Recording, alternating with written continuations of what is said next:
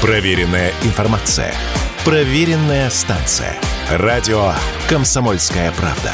15 лет в эфире. Что будет? Честный взгляд на 9 февраля. За происходящим наблюдает Иван Панкин. И Игорь Виттель тоже наблюдает. Так, трансляция по-прежнему идет. YouTube-канал Неопанкин, Рутюб-каналы, э, Рутюб-канал и во ВКонтакте тоже там все работает. Пожалуйста, присоединяйтесь. Радио «Комсомольская правда» канал группа называются. Телеграм-канал Панкин Виттель «Реальность». И к нам присоединяется Никит Лиховецкий, политолог, глава Московского отделения партии «Прямой демократии». Его телеграм-канал Лиховецкий, одноименный. Никита, приветствую. Доброе утро. Ждем неожиданной экспертизы от тебя. Пока кому-то понравилось, э, кому-то не понравилось то, как взял интервью Такер Карлсон. Вот, например, Георгий Бофт вообще сказал, что э, не очень-то он подготовился к этому интервью. Ну а ты что скажешь? Э, я скажу сразу, что интервью-то не на нас нацелено было. Ну, это понятно. Не мы его целевая конечно. аудитория, да.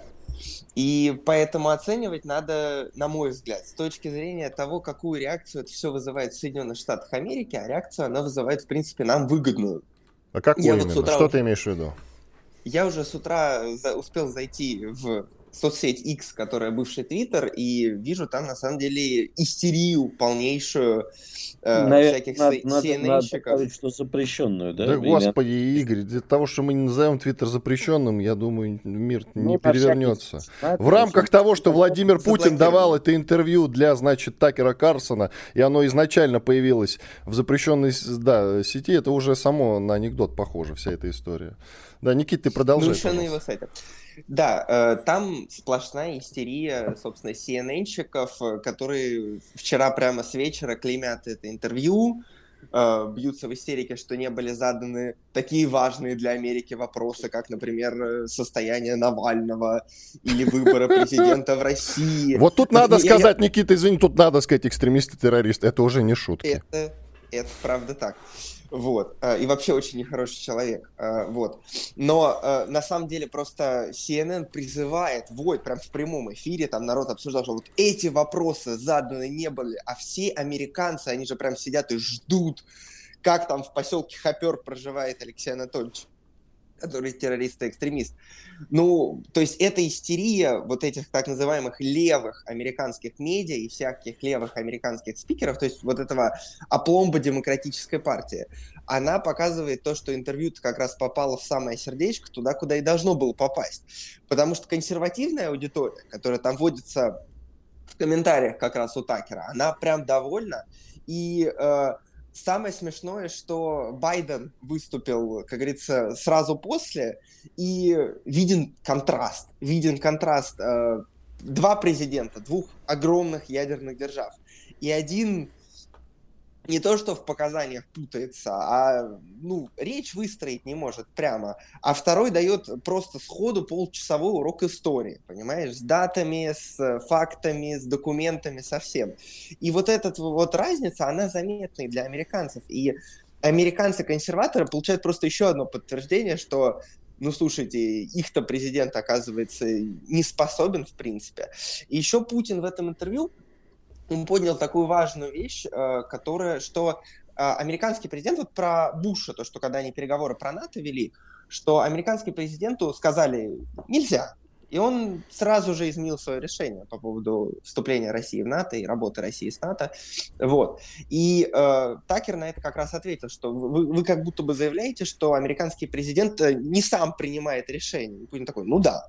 Вот. И это очень важно в контексте действующего американского президента, потому что видно, что он не сам принимает решения, потому что, в принципе, ну, он не выглядит как человек, который способен самостоятельно принять решение, да, и вот вся эта история, она очень хорошо ложится в этот контекст, что выборы-то в Америке, конечно, проходят, э, но меняется ли что-то сильно от результата этих выборов, большой-большой вопрос. Вот. Так что очевидно, что интервью попало в свои целевой аудитории, целевая аудитория ее посмотрела, и, я надеюсь, сделает выводы, и демократы боятся этого интервью. Вот это очень важно. А мне показалось, что местами, не только мне, что местами Путин был не очень конкретен. Э, допустим, в той же истории с переговором, мне кажется, мне кажется, надо было более конкретно обозначить наши планы, а он э, сказал про э, мирное урегулирование путем переговоров. Вот это не показалось странным? Может быть, четче нужно было сказать? Мы с вами уже ни о чем договариваться не будем. Или наоборот, на... Путин правильно сделал, что был осторожен в высказываниях. С другой стороны, опять-таки, сколько можно быть осторожными уже?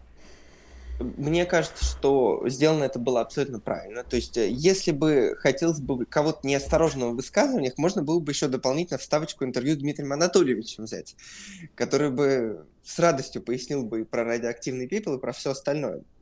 Но это интервью, это дипломатический инструмент во многом. То есть у нас фактически с Америкой есть информационный железный занавес. Э, там э, опять в том же Иксе, запрещенном в России, э, после того, как Такер объявил интервью с Путиным, началось обсуждение, там, что вот журналисты BBC писали, мы вот очень хотели, подавали там запросы на интервью, но нам отказали. Ну, действительно, им всем отказали, потому что понятно, какие вопросы они бы задавали бы, что это бы ушло бы не в интервью, а в дебаты, в истерию, и э, потом это все было бы еще и нарезано, непонятно как и непонятно зачем, да. А здесь у Владимира Владимировича была возможность на протяжении двух часов донести до огромного числа американской аудитории наши позиции. И понятно, что это все надо было э, делать мягко, потому что мы-то в этом как бы информационном поле варимся много лет, мы все понимаем, да, то есть тоже, э, я думаю, что Владимир Владимирович в этом интервью не раскрыл ничего для нас, россиян, нового. Так, подождите, потому... Никита, можно я вмешаюсь? Из Конечно. вашей вы прям хулу какую-то говорите. Э, то есть, оказывается, для Владимира Путина существуют неудобные вопросы. Ну, грех такое говорить. Уж Нет, я... Э, абсолютно уверен, что Владимир Владимирович и CNN бы ответил, которые тоже жалуются, что нам интервью не дал, и BBC бы ответил, да кому угодно ему бы ответил. Они могут сколько угодно задавать, как вам кажется, неудобные для нас вопросы, он умеет на них отвечать. Или не отвечать, уходить от этих вопросов, как он э, ушел от ответа на некоторые вопросы Карлсона. Во-вторых, практически то, что вы говорите, следует, что как, Такер как хакер это хорошо, да. Оговорочка по Фрейду, да. Был использован в качестве полезного идиота. Уж простите за такую, э, такое определение. Это называется что... взаимовыгодный бартер, Игорь. Ну, да. Его использовали как подставку под микрофон, задающий удобные вопросы. Ну вот по мне это все, если вторая часть вполне возможно имеет право на существование, это не очень хорошо. А, а вот первое мне не нравится. Это из нее прямо следует, что мы не можем. Это Путин э, и мы, э, как Россия, не готовы к ответам на неудобные вопросы. А мне кажется, они у нас есть. Нет, секундочку. Я не сказал, что не готовы. Я сказал, что это интервью превратилось бы в истерию этих самых журналистов и в дебаты, а почему а не в интервью. Да, не согласились на них? Было прекрасно, мы показали. Смотрите, какая истерика. Как горят у них, э, ну не буду говорить это слово в эфире, да, а, Жопы. тем не менее, кстати, я хотел сказать другое слово. Прежде слово ну, жопа я могу Ты, ты же понимаешь. Ну, а, ладно. Давай. И, кстати, вот, э, Никита, если вы смотрели рупоры э, демократов, то Нью-Йорк Таймс, ну, конечно, не комплиментарно, но вполне разумно описывает это интервью. Ну, я смотрел CNN с утра, где была истерика, и она мне очень понравилась. Ну, хорошо. Так что, вы считаете, что мы не готовы отвечать на вопросы? Нет, мы готовы отвечать на вопросы. Просто есть разный формат того, что получится. И мне кажется, в текущей политической ситуации было важно спокойно и последовательно донести те тезисы, э, которые есть у Российской Федерации. И э, мне кажется, что это гораздо больший эффект имеет, чем участие в какой-то попытке тех же CNN-щиков или BBC-шников э, как-то выиграть за счет этого интервью политические очки и поистерить очень громко. Потому что, участвуя в истерике, хорошо не будет выглядеть никто, к сожалению. И объективно, если мы говорим о продукте на западную аудиторию, который призван э, вот эту информационную блокаду разрушить и вменяемо донести наши позиции, интервью Карлсону было здесь самым логичным, потому что это действительно разговор, в принципе, уважающих друг друга людей, в котором не было места там эмоциям, истерике, еще чему-то. Нет, наоборот, это было профессиональное, хорошее интервью. Да ладно, Путин его унижал, на мой взгляд, насчет ну, Ну, кстати, я этого не заметил, истории, Игорь. Да. Я этого не заметил. Нет, ну, он, да ладно. он доминировал. Конечно же, он доминировал. Не то, что унижал, в смысле обзывал щенком, как Хиллари Клинтон. Но было явно, кто в доме хозяин и кто из них э, настоящий, а кто подставка. А еще один момент, да я тут с Никитой соглашусь, да, конечно, потому что а интервью CNN, это вот оно было написано старым анекдотом, да, что спорить с либералом, ну, в данном случае с демократом, все равно, что играть с голубем в шахматы. Он разбросает все фигуры, навадит, нагадит на вас сверху и полетит рассказывать своим, как он победил. У нас 50 а, секунд, коротко. Ну вот коротко просто я хочу сказать, что да, наверное, CNN давать интервью не стоит. Хорошо, э, коротко, опять-таки, Никит, скажи, это что-то в душе западной аудитории, не только американской, но и европейской, перевернет, как ты считаешь? Или ничего не изменится? Я думаю, и это... на политиков это, э, значит, больше ориентировано интервью или на простых людей? Мне кажется, это интервью нацелено на избирателей Республиканской партии США. И в этом плане мы им показали, что Россия готова говорить с Америкой, просто не с действующим президентом, который поддерживает Украину, а с тем, кто будет готов реально идти на переговоры, например, с Дональдом Трампом. Спасибо. Никит Лиховецкий, политолог, глава Московского отделения партии «Прямой демократии» и телеграм-канал Лиховецкий. Подписывайтесь, пожалуйста, но у нас небольшой перерыв. Радио «Комсомольская правда». Срочно о важном. Что будет? Честный взгляд на 9 февраля. За происходящим наблюдает Иван Панкин. Продолжаем эфир. Иван Панкин в студии радио «Комсомольская правда». На связи Игорь Виттель и Сергей Станкевич, историк и политолог. Сергей Борисович, мы вас приветствуем. Здравствуйте. Здравствуйте, здравствуйте, друзья, давно не виделись. Да, как-то мы с вами действительно давненько не созванивались. Сергей Борисович, но интервью с Путиным это такое событие, настолько большое, видите, что мы не могли не спросить у вас, особенно про ранний период, когда вот упоминалось же как раз про вступление... Ну, я рад, что такая ассоциация у вас возникает. Да нет, нет. Надо позвонить Станкевичу. Никакой, значит, дурной ассоциации нет, никакой иронии с моей стороны. Тут же смотрите, в чем дело. Итак, Владимир Путин сказал, что, в принципе, договаривался в начале нулевых с Клинтоном, срок полномочий которого как президента уже подходил к концу, а, по поводу вступления в НАТО. Там было любопытное уточнение у Такера Карлсона, а вступили ли вы э, бы в НАТО, от которого Путин э, уклонился. Но я помню, что Владимир Путин, во-первых, уже, уже это когда-то озвучивал, и тогда была реакция Клинтона, который говорил, что двери в НАТО для России и при Ельцине, и при Путине были открыты. И вот это интересно, действительно были открыты. И что и Ельцин, значит, не захотел вступать. Вот это очень интересно.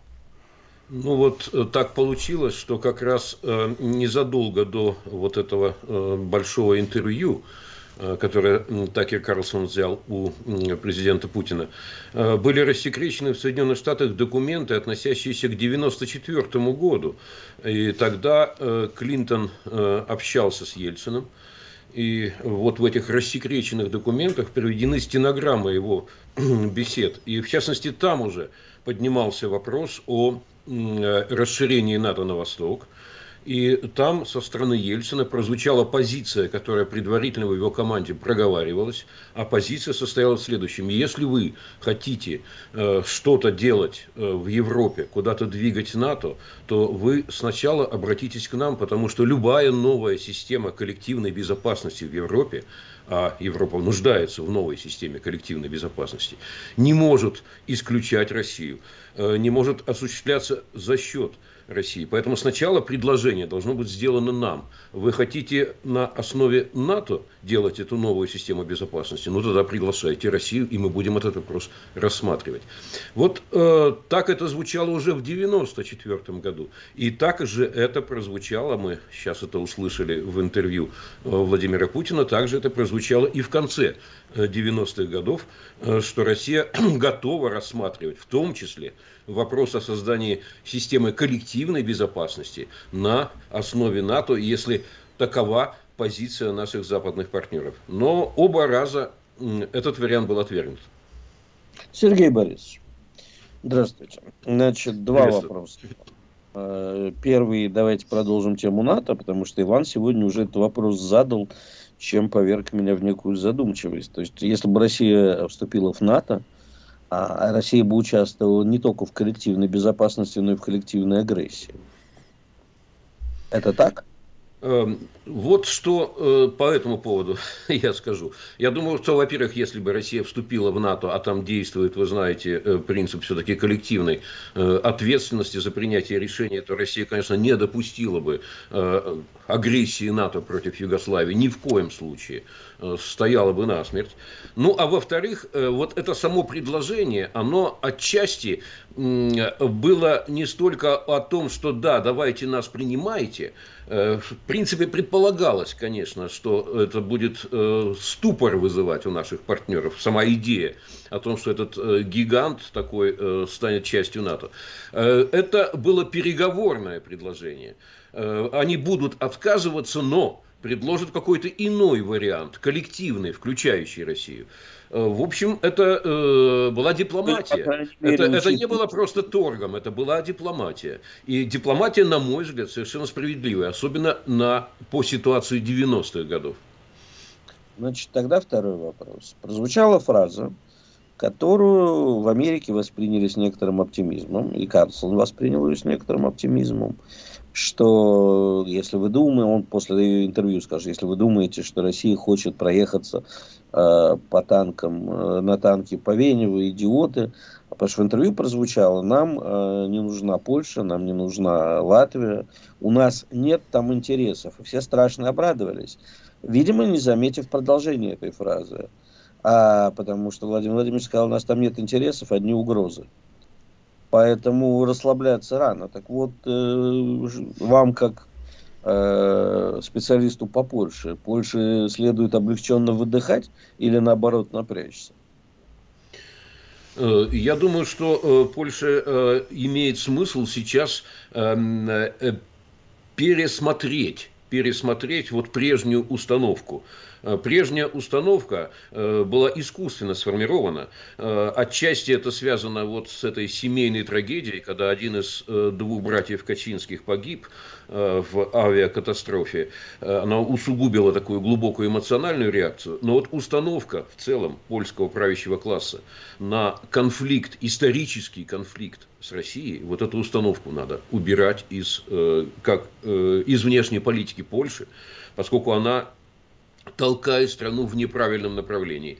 Э, польская история, польская э, политика нынешняя, э, строительство дальнейшей польской государственности не может быть ориентировано на якобы неизбежный конфликт с Россией. Э, Но не должна быть риторика такой агрессивной и доминирующей эм, э, вот э, в, в польском внешнеполитическом мышлении. Вот если от этого удастся избавиться, от этой болезни исторической, то дальше все наладится. Так что э, вдыхать или выдыхать по поводу отдельного отдельно взятого интервью не стоит.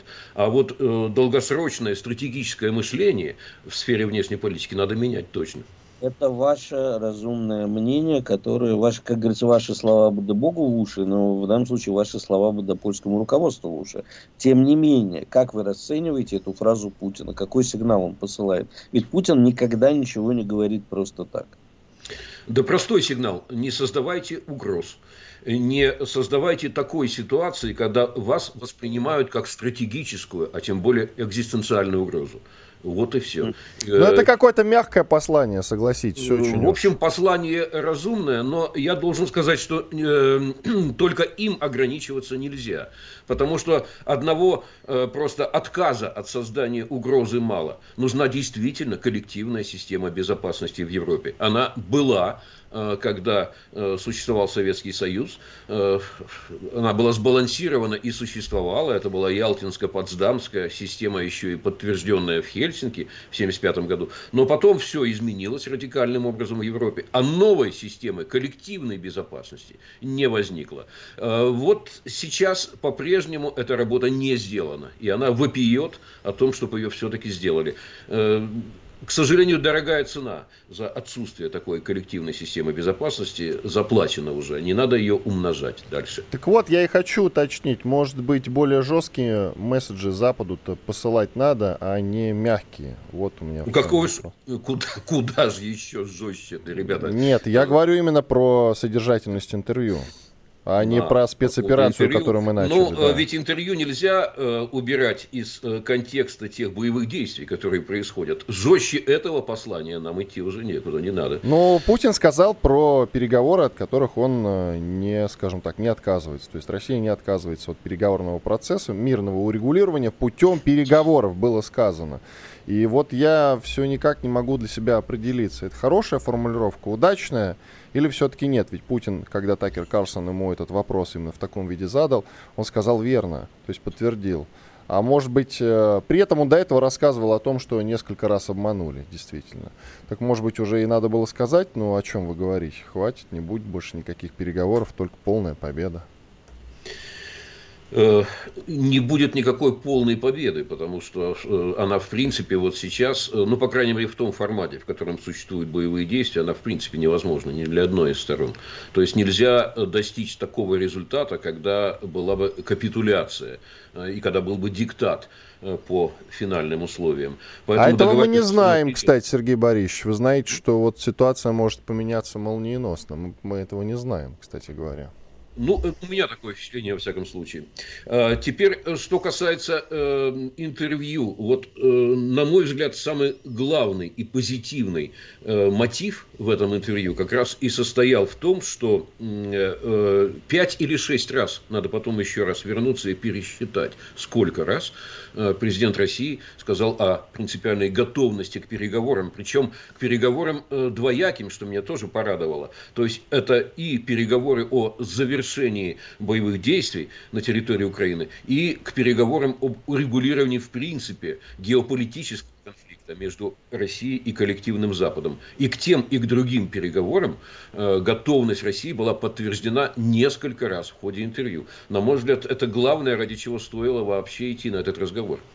Ну и в завершении, буквально 50 секунд остается, мы задаем традиционный вопрос всем экспертам, а, как это повлияет на западную аудиторию. Там уже 60 миллионов посмотрели к этому моменту повлияет несомненно, поскольку э, увидели те, кто э, вот смотрит интервью, эти 60 миллионов, а посмотрит, я думаю, еще несколько десятков миллионов, в том числе в Европе, э, увидели реальную дорогу Э, к мирному урегулированию конфликта, который их всех очень многих, по крайней мере, пугал глобаль... перспективой глобальной войны. Вот они увидели, что никакой неизбежности в глобальной войне нет, и что можно договариваться. Спасибо. Что условия вполне человеческие.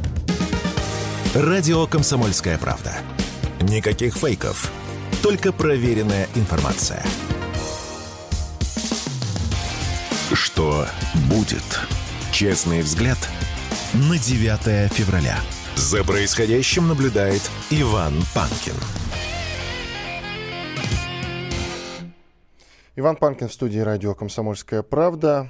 К нам присоединяется Андрей Ваджа, аналитик, писатель, главный редактор сайта «Альтернатива». Андрей, я вас приветствую.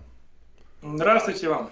Уточню для нашей аудитории, что Игорь Виттель э, с нами сегодня попрощался. В понедельник он, конечно же, выйдет в эфир. Все в порядке. Итак, Андрей, а, знаете, хочется, конечно, и это очевидно, наверное, начать с интервью президента. С другой стороны, мы полтора часа беседовали, обсуждали это интервью. А ведь вчера была и другая довольно любопытная новость, которая прошла практически незамеченной на фоне ожидания этого самого интервью.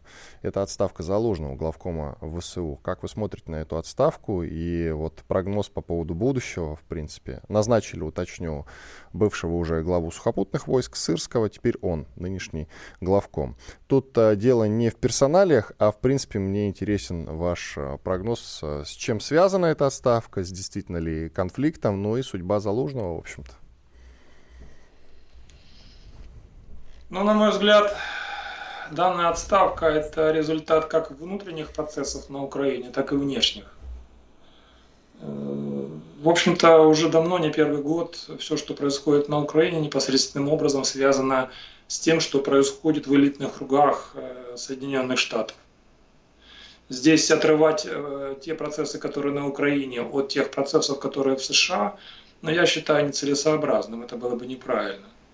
Поэтому, с одной стороны, с одной стороны, мы видим результат внутренних политических разборок на Украине, а с другой стороны, мы видим результат внутренних политических разборок в США. Что касается Украины, э, в общем-то, эм, эта страна так устроена, так организована, что э, ее как бы, ну, она проходит циклами. Вот все процессы политические у нее, они идут циклически, и причем однотипно. То есть, э, допустим, на определенном этапе в общем-то у власти какой-то там человек стоит, да, возглавляет, является президентом. Э, приблизительно где-то через три года все население начинает этого президента Украины ненавидеть, причем люто ненавидеть, так с таким, знаете, остервенением и подрагиванием всего тела. Вот. И естественно, что все население, ну, подавляющая часть населения, вот, начинает искать человека, который придет на смену вот этому президенту, которого они ненавидят. Э, в общем-то, ненависть застилает глаза, Э, интеллектуальный уровень как бы в целом украинского населения весьма невысок. Вот, поэтому на роль преемника они, в принципе, берут любого. Любого, кто, кому удается выскочить на политическую поверхность. То есть это, это вот все 30 лет существования Украины, это циклы, вот это вот, идет непрерывная череда. Люди голосуют против кого-то, выбирают на волне вот этого против голосования – вот через три года, приблизительно через три года, они выбранного начинают ненавидеть опять. Вот опять начинается поиск вот того, кто будет против. Значит, кто кого-то ситуация выталкивает на поверхность, они опять за него голосуют, точнее не за него, а против действующего президента. И это идет, это замкнутый круг такой.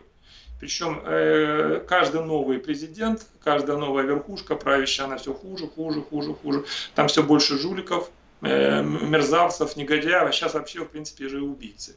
То есть они уже довыбирали, а, довыбирались до состояния уже полного улета. Вот. Что касается конкретно вот этой ситуации, ну, э, с учетом того, что Зеленский, да, клика Зеленского, по сути, вычистила полностью всю политическое пространство, либо, либо убили, либо изгнали, либо запугали, то естественно, что на данный момент единственный человек, который светится в медийном пространстве и который имеет свой собственный вес. Это глава армии, да, кто, кто руководит армией. Если, и, и при этом не важно, это, кто на это, в этом кресле находится. Когда говорят, знаете, сейчас так бы пытаются раскрутить имидж этого Залужного, что чуть ли не батько нации.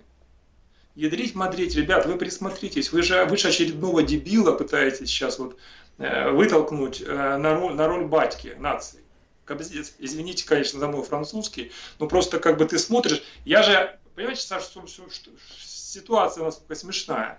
Я ведь за пару недель до э, того, как Зеленский стал президентом, э, подготовил материал, видеоаналитику который меня предупредил, что, ребята, вот там многие в Киеве шипели на меня, когда я говорил, что кого вы, что вы делаете, кого вы выбираете. Они шипели, они считали, что а, э, если выбирать между Порошенко и Зеленским, то Зеленский это наше все. Вот, и я их предупреждаю, да за две недели я, я, я, в принципе, им описал, что будет потом с вами, со всеми, когда вы его выберете. Мне не верили. То есть Залужина та же самая ситуация. Это очередная фикция. Вы, вы нашли очередного дебила, причем такого уже конченного дебила, и пытаетесь как бы в нем что-то рассмотреть, хотя в нем этого в принципе близко нету.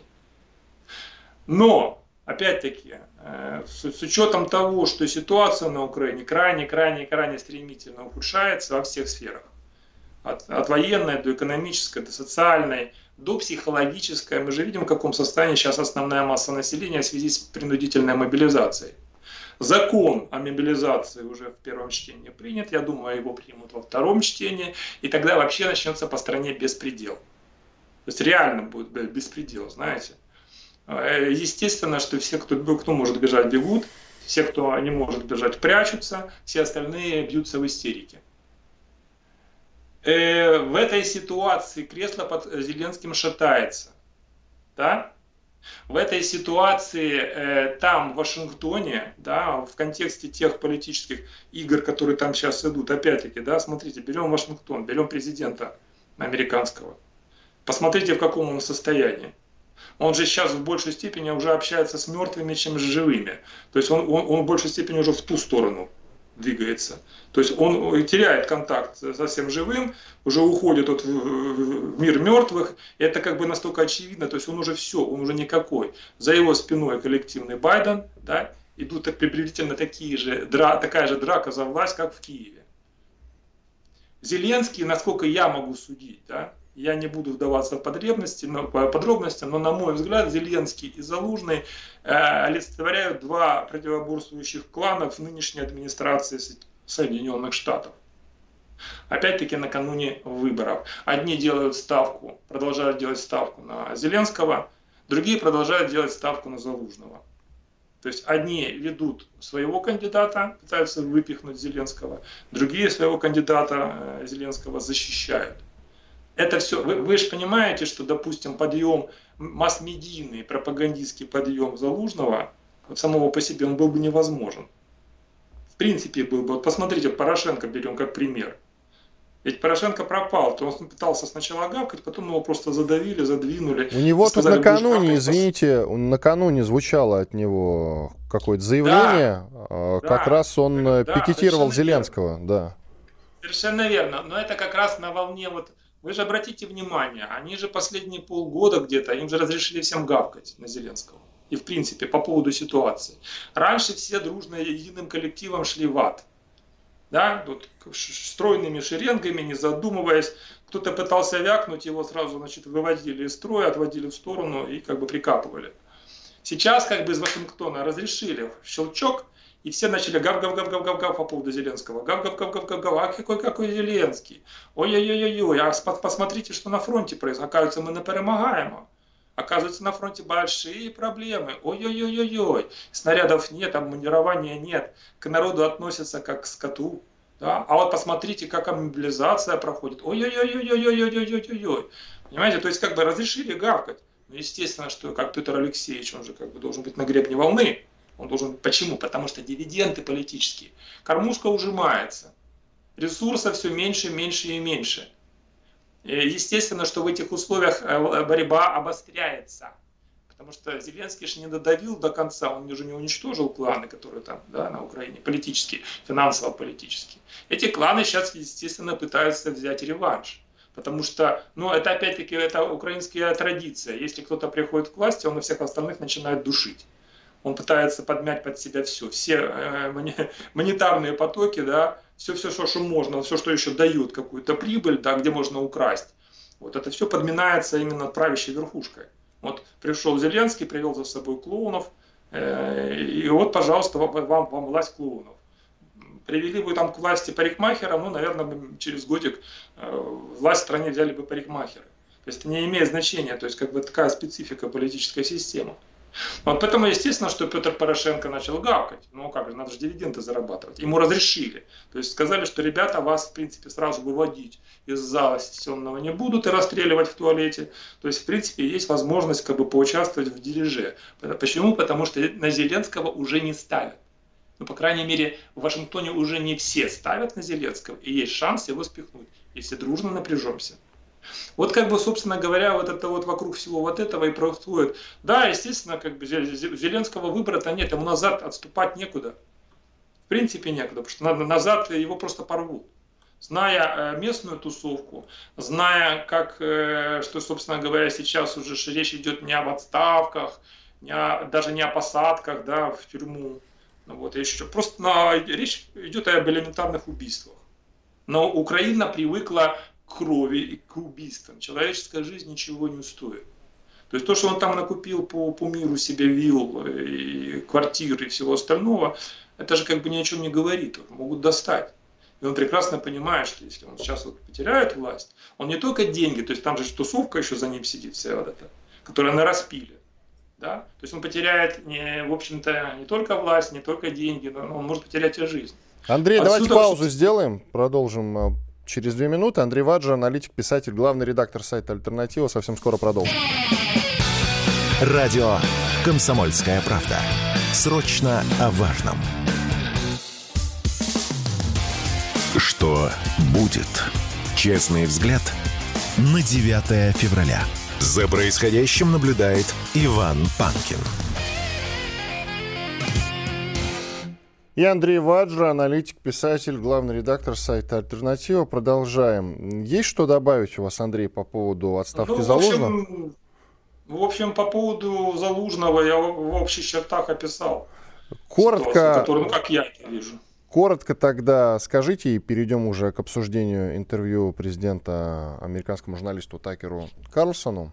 А, коротко скажите, пожалуйста, было ли, была ли отставка согласована, грубо говоря, там, с Западом? Ведь накануне приезжала Виктория Нуланд, известная еще со времен Майдана своими печеньками, и Барель, глава европейской дипломатии. Эти события как-то связаны с отставкой или все-таки Зеленский лично принял это решение? Это событие связано с э, Рубиловым, который идет в администрации президента США. И визит э, Нуланд это как раз попытка одного из кланов, который сейчас сражается за влияние и власть в Америке, повлиять на ситуацию на Украине. Зеленский э, не для того посажен в кресло президента американцами, чтобы принимать самостоятельно решения. Он бы просто бы даже не решился, даже если бы у него была такая возможность, без согласования, по крайней мере, с кем-то в Вашингтоне своих действий, но это нереально. Вы мне можете рассказывать все, что угодно, но э, Украина давно потеряла свою субъектность. Она всегда у нее была относительной. А сейчас, в принципе, говорить о субъектности какой-то президента Зеленского, это вообще смешно. Так, теперь об интервью. 25 минут, вот уже есть цифра. Тут почитал, длилась историческая часть, которую Владимир Путин рассказал американскому журналисту. Он э, несколько раз пытался вырваться, правда, из э, путинского рассказа, но у него ничего не вышло. Вот вам исторический экскурс, как вы любите историю?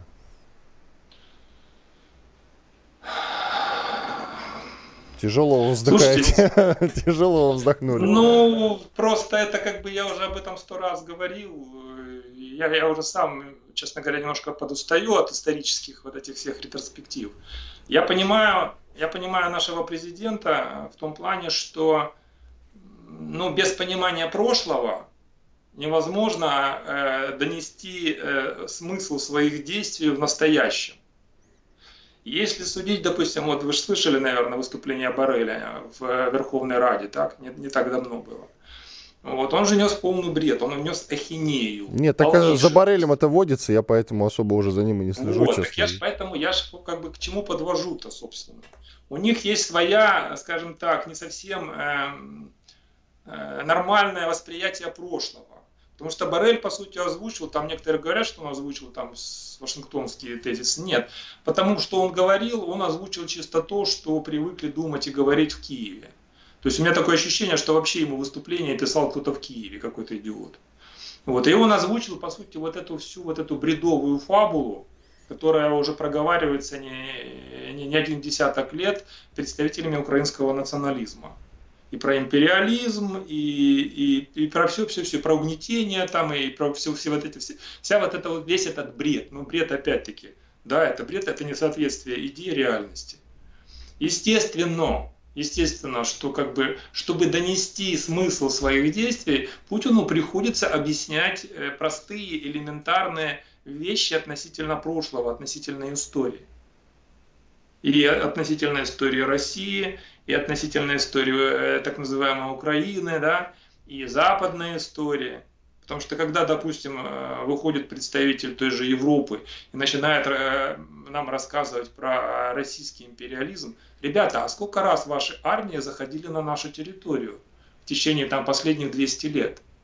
Вы про какой империализм говорите? Вы же непрерывно к нам ломились с оружием в руках. Не мы к вам, то есть мы потом к вам заходили уже как бы от, от, ответный, в качестве ответного визита делали вам. Да, доходили и до Берлина доходили, и до Парижа. А надо было бы и до Лондона дошли, просто надобности такой не было. То есть о чем речь, собственно говоря? Ну, ну там же как бы все переворачивается, все перекручивается. Э, Такеру, конечно, естественно, интереснее в большей степени, насколько я понимаю, интересуют реалии вот текущего дня но они будут непонятны, если мы не будем понимать прошлое. Вот, э, на мой взгляд, отсюда и вот эта вот лекция на, на историческую тему Владимира Владимировича. Но с содержательной точки зрения вы ей довольны? Э, То есть ну, у вас с ней он, расхождений он, никаких он, нет? У вас с ней расхождений никаких нет? Э, российский президент очень последователен в том, что он говорит и делает. Обратите внимание. По поводу украинской истории он проговаривал не раз.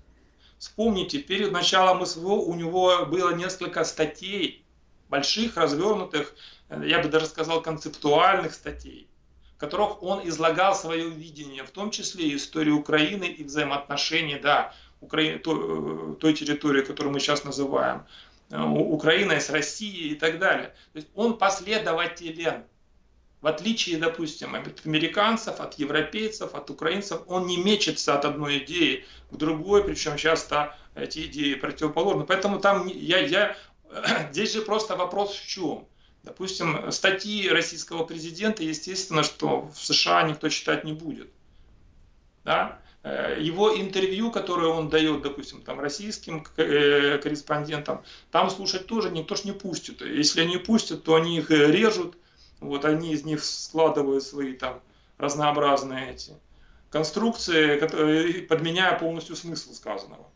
А здесь, а здесь появилась возможность напрямую, огромная аудитория. У Такера огромнейшая аудитория.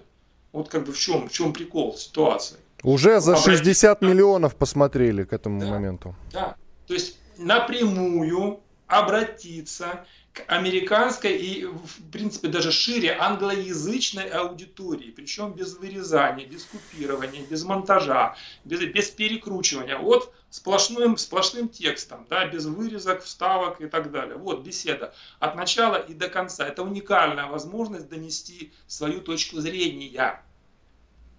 Вот поэтому для нас то, что он проговаривает, ну, лично для меня, скажем так, ну, я как бы не вижу там чего-то, каких-то вот э, не, не, необычных вещей. А для американцев, для англоязычной аудитории я вполне допускаю, что ну, многие вещи для них заиграют совершенно как бы, ну, будет, будет необычно, будет неожиданно, да, и заиграют новыми красками. А что это даст, скажите, пожалуйста? Какой-то выхлоп-то будет, заиграет новыми красками. А вот именно про выхлоп интересно. Слушайте, ну выхлоп-то простой, в общем-то. Выхлоп-то простой, знаете, это вот как ситуация, допустим, у вас где-то там, вы идете по улице, да, у вас э, э, мастер спорта, вы по боксу, к вам подходят малолетки и начинают приставать. Малолеток, допустим, много, они думают, что как бы ну, сила на их стороне, вот, и как бы вот конфликт нарастает, и ты понимаешь, что сейчас как бы придется их просто калечить там прямо на месте. Вот. Они, этого не, они об этом не догадываются. Им кажется, что они такие крутые пацаны. Они вчера девочку обидели в подъезде. Вот это их вдохновило. Да, или там у мальчика в песочнице отобрали это, игрушку. Их это вдохновило, они думают, блин, да мы же крутые пацаны, мы почти полубоги. И вот этот э, кандидат, да, мастер спорта по боксу стоит на них, смотрит, понимает, сейчас надо будет калечить. То есть выбивать челюсти, ломать руки. Ну, блин, не хотелось бы. Вот. И этот э, боксер пытается им объяснить, донести, что, ребят, ну не надо. Ну вот поверьте, вот посмотрите, вот как бы вот реальность не, не, немножко другая, не такая, как вы, вы, ее представляете себе. Давайте я вам поясню, расскажу. Понимаете? И вот сейчас, по сути, Владимир Владимирович вот этим вот малолеткам, оборзевшим, пытается объяснить, что, ребята, ну не надо, ну не хочу я вас калечить. А я ж могу и пришибить, понимаете, если вот начнется вот реально Рубилова, я ж кого-то из вас и пришибить могу. У нас же силушки, знаете сколько. И он, и он очень, как скажем так, ну, упорно, он целенаправленно пытается объяснить, выйти из этого бессмысленного конфликта, который ни к чему хорошему оппонентов не приведет. С учетом того, э, насколько э, Россия превосходит Запад не только США, Запад в целом, в стратегическом оружии мы же как бы, ну, тут же как бы, ну, понятно, чем все закончится. Наша российская территория позволяет нам выжить в таком конфликте. Э, европейская территория просто будет вся выжжена дотла. Вот, мощь да, вот ядерного, ядерного оружия России позволяет выжечь дотла всю Европу, включая Британию. То же самое сделайте с э, Соединенными Штатами. Там, где мы в Соединенных Штатах не сможем выжечь, мы просто затупим пол Америки, да, ударив по берегам, подняв волну, и мы просто смоем. Там, где мы не выжгем, мы просто смоем, то есть не будет Америки. Вот как бы к этому все. Вот он объясняет, что, ребята, давайте не будем доводить до мордобоя. Потому что, смотрите, вот Киев когда-то, он считал себя самой сильной военной державой в Европе. Посмотрите, в каком состоянии сейчас находится Украина. А мы же, предупр... мы же просто попросили, уйдите с Донбасса. Прекратите резню, которую вы там устроили. Прекратите эти непрерывные обстрелы и убийства людей. Просто уйдите. Уйдите с Донбасса и все, и все закончится. Не будет никаких проблем ни у кого. Не послушали. Теперь посмотрите, что с Украиной. Приблизительно сейчас та же ситуация относительно Европы и США. Он коротко только, Андрей, пожалуйста, коротко, 30 секунд, коротко. И он пытается им объяснить, что, ребята, остановитесь для вас это все очень может плохо закончиться. Ну, по крайней мере, вот я так воспринимаю вот эту всю ситуацию. Спасибо большое. Андрей Ваджа, аналитик, писатель, главный редактор сайта «Альтернатива». Я, Иван Панкин, был здесь, были здесь, остались довольны. Радио «Комсомольская правда». Мы быстрее телеграм-каналов.